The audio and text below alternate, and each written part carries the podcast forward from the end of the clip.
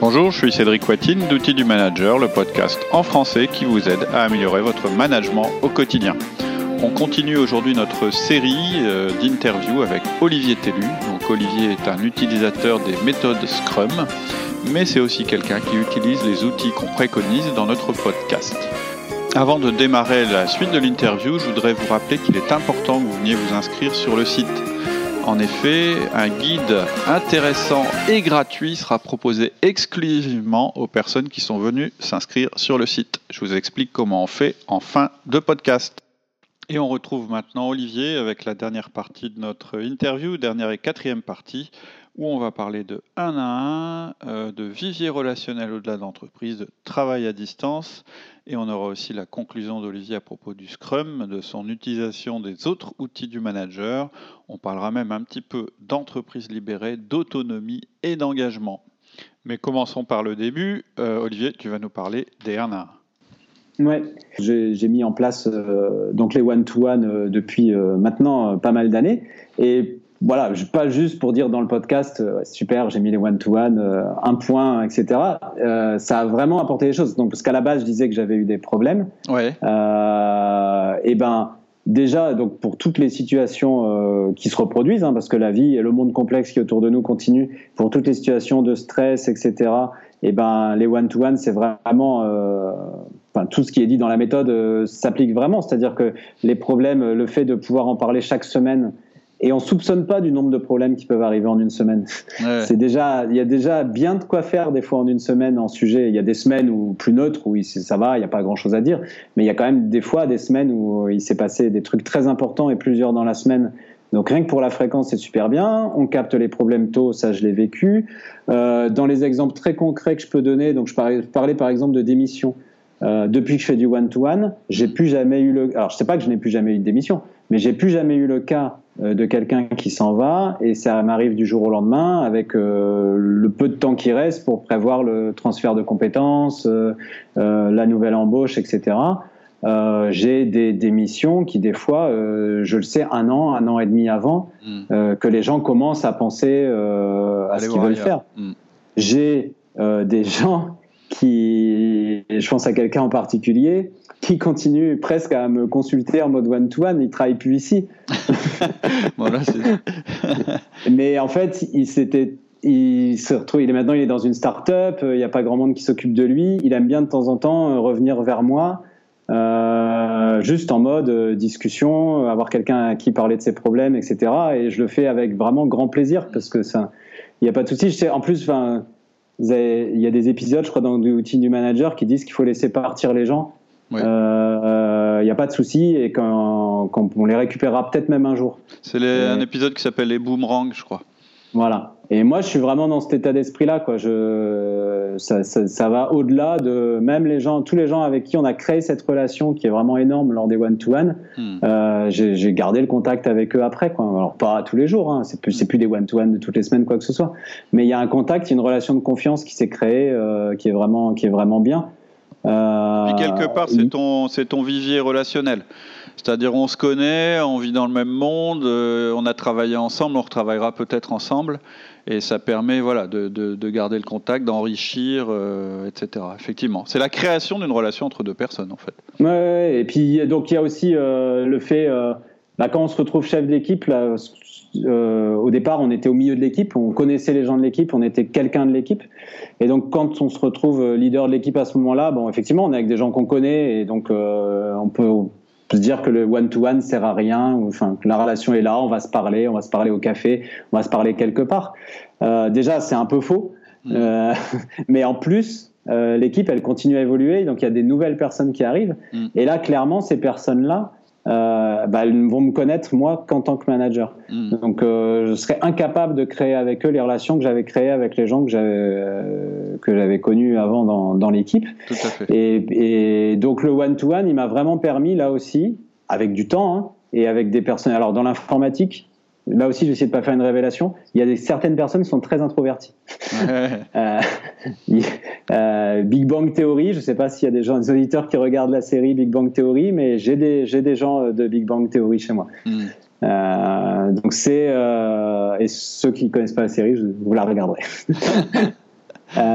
donc voilà, créer la relation de confiance en one-to-one hebdomadaire. Pour, pour, J'ai au moins une personne en tête, je pense que ça a pris deux ans d'être vraiment en confiance. Ouais. deux ans, ouais, d'accord. Hmm. Euh, donc pour, euh, je le dis ça, euh, c'est pour, défendre votre méthode. Hein. C'est que je pense que si ça avait été mensuel, enfin pour tous les gens qui ont peur de l'hebdomadaire ou je ne sais quoi, ça se serait jamais installé. Serais se serait jamais installé. Il, y a un autre, phénomène, c'est que quelque part le temps que tu prends, dès qu'on s'éloigne de la semaine, du coup les 1 à 1 sont moins productifs, ils sont plus longs, on repère du temps entre deux, etc., etc. Donc c'est du temps investi, c'est ce qu'on dit aussi. Voilà. Euh, pour pas être trop long, un dernier, il y en a plein eu plein d'autres, mais un autre, euh, par exemple, un autre vraiment, euh, vraiment événement heureux qui s'est passé à travers tout ça. Mm. Je reste toujours sur la démission. J'ai appris lors de ces one-to-one que bah, des gens, voilà, ils, étaient contents d'être dans la société, ils n'avaient pas de problème avec la société, mais ils allaient devoir familialement bouger géographiquement. Ouais. et à l'époque, notre société Antidote ne permettait pas de travailler, de, de, faire du télétravail. On n'était pas armé pour ça. Euh, et euh, donc c'était dommage parce que c'était le seul frein qui allait faire qu'on allait se quitter. Alors il n'y avait pas de date, hein, c'était juste déjà j'ai eu pu avoir très tôt le signal. J'ai pu avoir très tôt le signal de il va m'arriver là au cours de cette année. Alors c'était en 2016, 15, 2015, je sais plus, 2015. Il va m'arriver euh, que je vais devoir un jour quitter la société parce que voilà, on commence à se projeter, on commence à partir dans une autre région. Bah, comme j'ai eu quelques mois devant moi, j'ai pu, euh, en interagissant avec ma direction, euh, qui, avec qui ça s'est très bien passé, hein, mmh. on a pu mettre dans la balance ce que juste on perd des gens avec toutes les des gens qu'on appréciait, mmh. avec tous les problèmes d'embauche qu'il y a, de monter en compétences, ou est-ce que on fait un move dans le bon sens? Et on l'a fait. On a vraiment réussi. Donc ces personnes-là dont je parle sont toujours dans l'entreprise, travaillent maintenant. Euh, donc je disais qu'on était à Lyon, Aix-en-Provence. J'en ai un en Bretagne. On en a un qui est euh, dans les territoires de Belfort. Euh, notre product owner, elle est à Montpellier. Enfin, hmm. on est on est sur pas mal de sites. D'accord. et je pense que sans les one-to-one, je l'aurais su trop tard hmm. et on n'aurait pas réagi.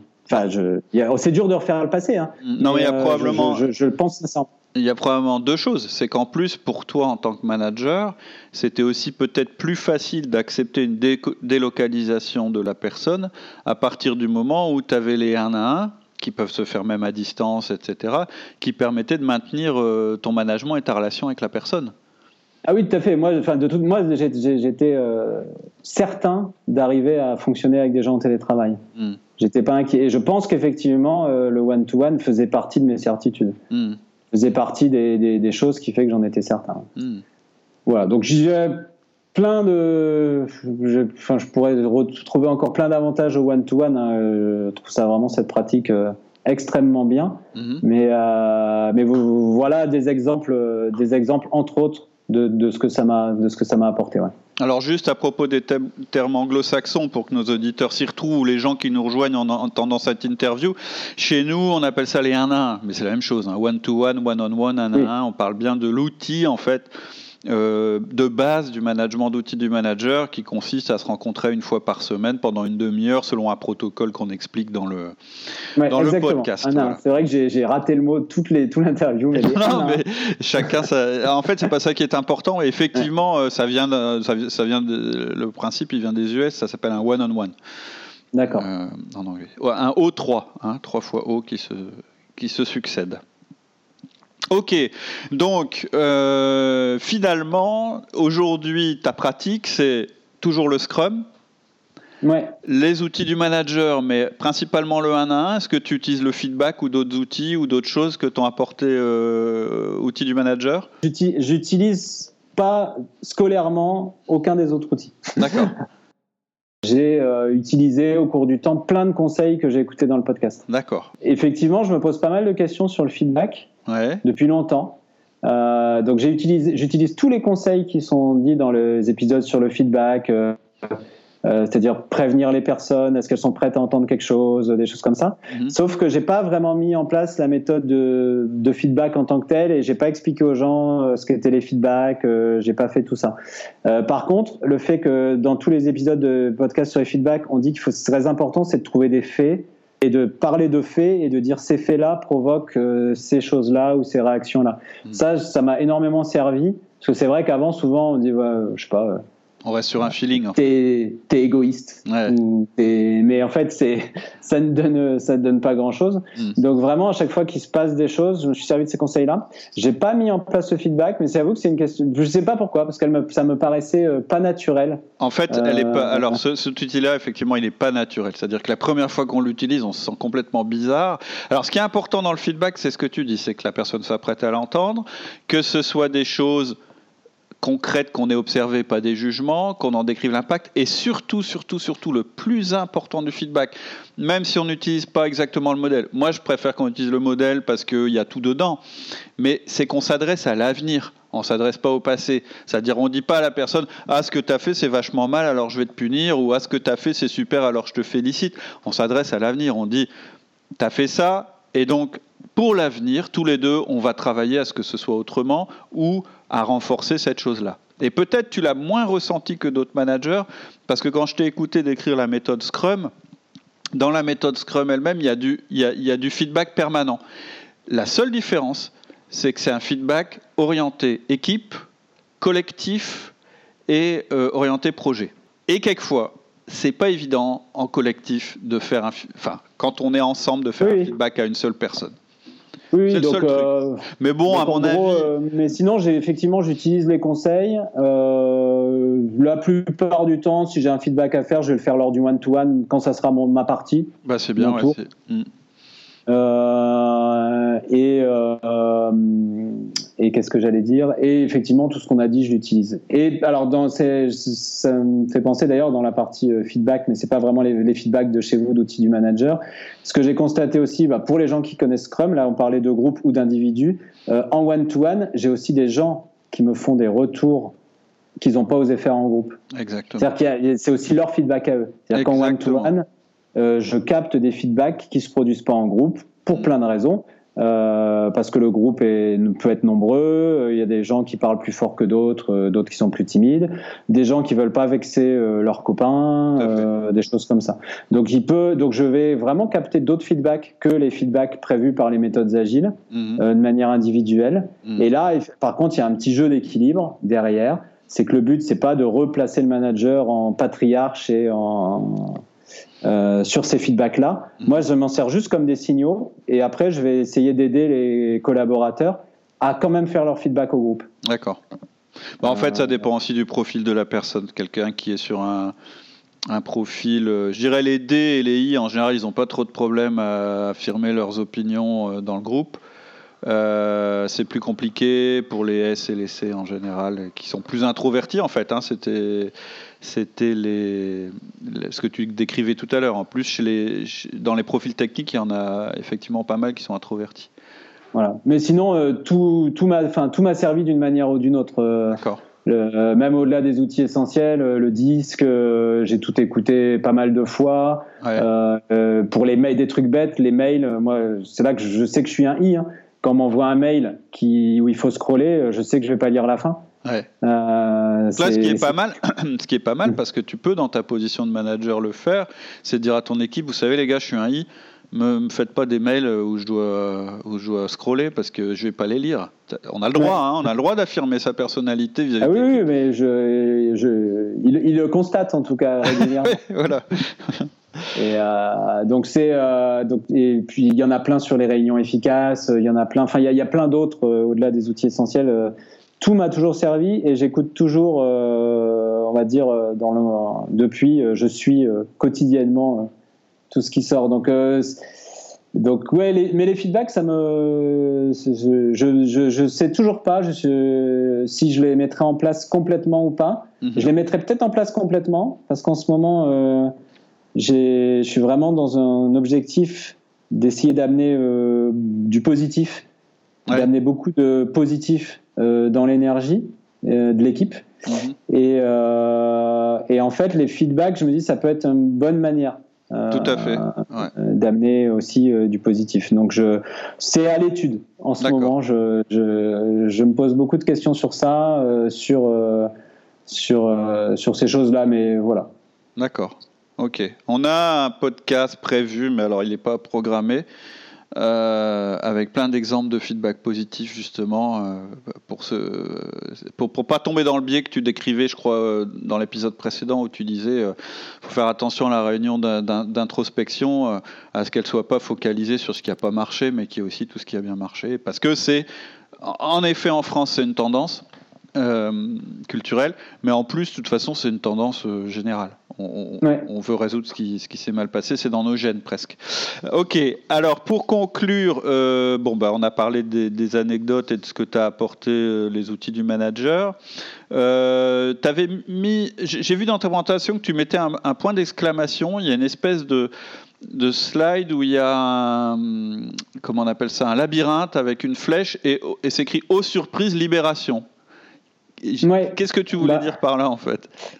Euh, bah, C'est-à-dire que je, là, alors j'y suis pas encore, hein, mais euh, le fait d'avoir euh, introduit toutes ces choses et surtout le one-to-one, enfin toutes ces choses que j'ai découvert dans l'outil du manager, en plus de mes pratiques agiles, ouais. j'ai vraiment l'impression d'avoir les bonnes armes pour continuer finalement mon chemin d'origine, c'est-à-dire celui que je voulais, celui euh, de, de, gens qui vont pouvoir fonctionner avec beaucoup d'autonomie, mm. avec euh, enfin des équipes, je ne sais pas si libérer est le bon terme, mais en tout cas, j'ai vraiment la surprise, c'est qu'alors que je suis allé sur outil du manager en mode provoque pour savoir ce que c'était. ce que c'était, j'ai découvert qu'en fait, ce que c'était, c'est que le management, ça peut être bien fait, et que si on le fait bien, comme ça en mode euh, eh ben on rejoignait plein de choses qui sont finalement dans le monde agile. il existe euh, euh, plein de bouquins en ce moment. Alors il y a, il y a une des sommités du domaine, je crois c'est Jürgen Appello qui a fait un bouquin qui s'appelle Management 3.0 ouais. euh, dans lequel il y a plein de conseils sur le management dans les entreprises agiles. Je crois que c'est quelqu'un qui est intervenu chez Spotify à plein d'endroits, enfin qui a fait pas mal de choses. Ce livre-là, je l'ai lu. Ah, euh, c'est très intéressant, mais quand même, je ne suis pas sorti avec du concret et des clés euh, sur le comment faire. Alors que là, euh, ma surprise, ça a été vraiment de découvrir finalement avec un, outil très carré, mmh. qu'est le one-to-one, un outil très carré mais très pragmatique. j'ai l'impression que j'ai quelque chose qui, qui, qui, peut me permettre finalement de tenter des expériences, hmm. de tenter des expériences de libération euh, des gens, parce que j'ai ce garde-fou. Tout à fait. Euh, j'ai cet outil qui va me permettre quand même de savoir si ça se passe bien et si l'expérience elle va dans le bon sens, s'il faut l'ajuster, etc.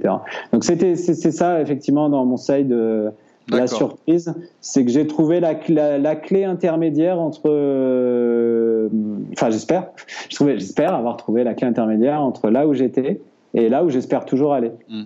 C'est un petit peu mon expérience hein, de mon côté, c'est de dire avant de penser, à, enfin, il faut penser à libérer parce que je pense que c'est l'avenir et je crois que c'est comme ça que les sociétés vont se structurer.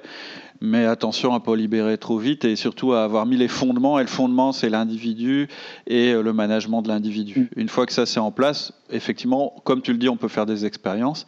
C'est un petit peu l'objet de, de la série qu'on fait qui s'appelle le manager libéré, où en préalable on dit avant d'écouter tout ça, mettez au moins en place vos 1 à 1 parce que si vous mettez pas ça en place, vous saurez même pas en fait si, ce que vous êtes en train de faire va dans la bonne direction ou pas. Et surtout, vous allez paumer les gens.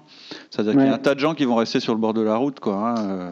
Et surtout, euh, enfin moi j'ai aussi constaté, hein, euh, moi c'était mes envies, la libération, pas de chef, etc. Mais c'est pas l'envie de tout le monde.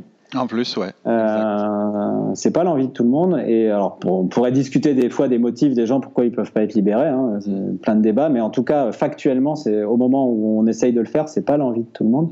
Et donc, le one-to-one, il permet de s'adapter, euh, enfin, d'adapter la libération de chacun aussi. Hein. Mm, tout à fait. Et y a, y a, moi, j'ai eu des gens, euh, j'en ai pas eu beaucoup, hein, la plupart avec quand même ces envies d'autonomie, mais j'ai eu des gens qui voulaient vraiment, point, savoir ce qu'ils devaient faire, qu'on leur dise. Euh, c'est pas euh, là, c'est pour moi c'est le mode antinaturel, mais c'est leur mode. Mais, mais c'est leur mode à eux, donc il faut aussi leur répondre hmm. quelque chose.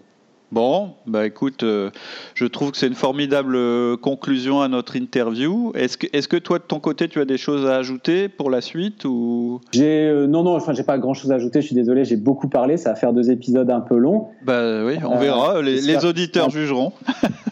ce que je me suis dit, bah moi la suite c'est ce que je dis là, c'est-à-dire que maintenant que j'ai dit que j'avais la clé pour y aller, euh, il y a, bah, il y a, il y a cette histoire autour des feedbacks. Est-ce que je vais les mettre complètement en place ou pas ça, je, je, vais voir. J'hésite encore. Mmh. Et euh, finalement, euh, je me suis dit que si j'avais, j'ai parlé de Scrum tout à l'heure et du fait que j'avais mis un peu en place comme ça alors que One to One, j'avais été très scolaire. Mhm. En fait, je crois que ça m'a aussi remotivé maintenant pour aller re-regarder bien en détail Scrum et de voir si je peux pas euh, progresser sur la méthode aussi, si on est toujours perfectible. Mhm. Et donc là, pour l'année qui vient, je suis assez motivé pour essayer de, de réviser euh, mes fondamentaux et de voir si on peut pas aussi s'améliorer de, de, de, ces côtés-là, quoi. Et de continuer à améliorer l'autonomie d'équipe. Là où je voudrais faire progresser maintenant mes équipes, c'est sur euh, euh, sur l'engagement et ces choses-là, parce que souvent il y a une grande, euh, souvent on demande de l'autonomie. Ouais.